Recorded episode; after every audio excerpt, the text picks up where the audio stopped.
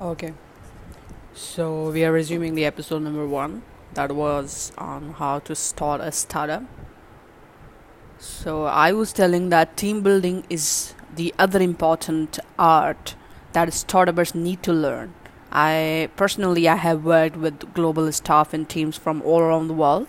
So keeping your team diverse is more useful than keeping it limited to one nationality or one or one culture. Always try to mingle your team with cross-cultural individuals. Believe me, variation in age, gender, nationality, race, every single thing adds, add, add, adds value to your startup in terms of new approaches and new ideas. So it's fruitful for you to have a mixture. The chart down weekly sales goal. Remember your startup is in the growth stage you cannot afford to experiment with your products or backing off it's a time that you can prove your product was anything at this stage you can extract maximum revenue out of your products or services develop innovative marketing strategies to reach a new customer every coming minute the sales weekly target may help you start with a clear direction to boost sales. At this stage, your startup doesn't need any newness or any modification. Keep growing with the similar product for the coming four years.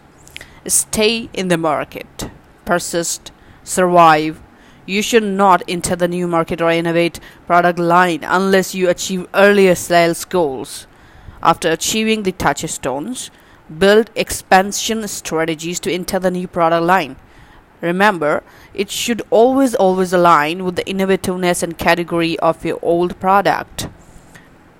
To summarize, hunt problems, look into the future for searching problems, bring the past trends with updated technology. Also, look for what is missing all around you.